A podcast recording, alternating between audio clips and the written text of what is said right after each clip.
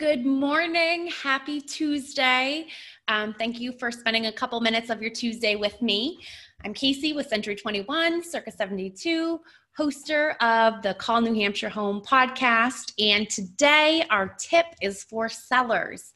Um, it kind of goes along with our tip for buyers that we had last month. Um, if you are thinking of selling your home, if that's your goal, let's back through that process. Um, what a lot of people don't realize when they want to sell their home is they say, okay, I'm ready, let's sell it. But they don't realize that there's quite a few steps before your house actually goes on the market that you need to accomplish to get there. So let's say um, you are in the market to sell your house and you're thinking you want to hit prime time, you want to be ready for summer. So, spring market, summer, whatever, we'll say May. Your goal is to have your house on the market for May. What we need to do is back into that. So, the first thing I'll say to a seller is okay, you want to have your house on the market in May? Let's shoot for a date, May 15th. Perfect. Um, the, and what do we need to do in order to be ready for that? So, we need to have property disclosures filled out. We need to have um, pictures taken, sometimes a home stager done. Um, depending on the condition of the property, there may be things that you want to fix before listing. There may be things that need to be fixed before listing. Um, maybe you want to declutter. Um, maybe it's an estate and you don't have the sole decision making power and you need to consult with a couple others. Um, so we really need to back into that process. So um, set a date, an idea of when you want to have your house on the market by, and back into that goal.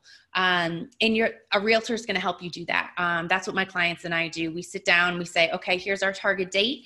Um, what do we need to do to make that happen? And we kind of back into it. And as you start talking through that process, you'll realize that um, it might take you a little longer than you thought to be ready to sell. Um, and sometimes that's not the case. And you realize you know what? I'm done. You know we can do this in a week. Let's let's let's move. So having that conversation is helpful. And that also helps manage expectations um, for the realtor as well as for you the seller and making sure everyone's on the same page because that is obviously vitally important. Our goals are ultimately your goals. Um, so that is my tip for Tuesday here in April.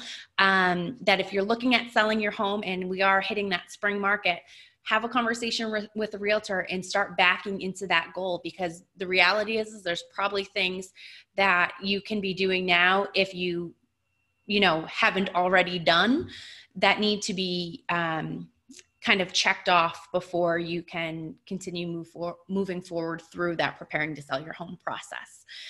Have a great day. Thanks for spending a couple minutes with me, and I look forward to providing you a Tuesday tip next month.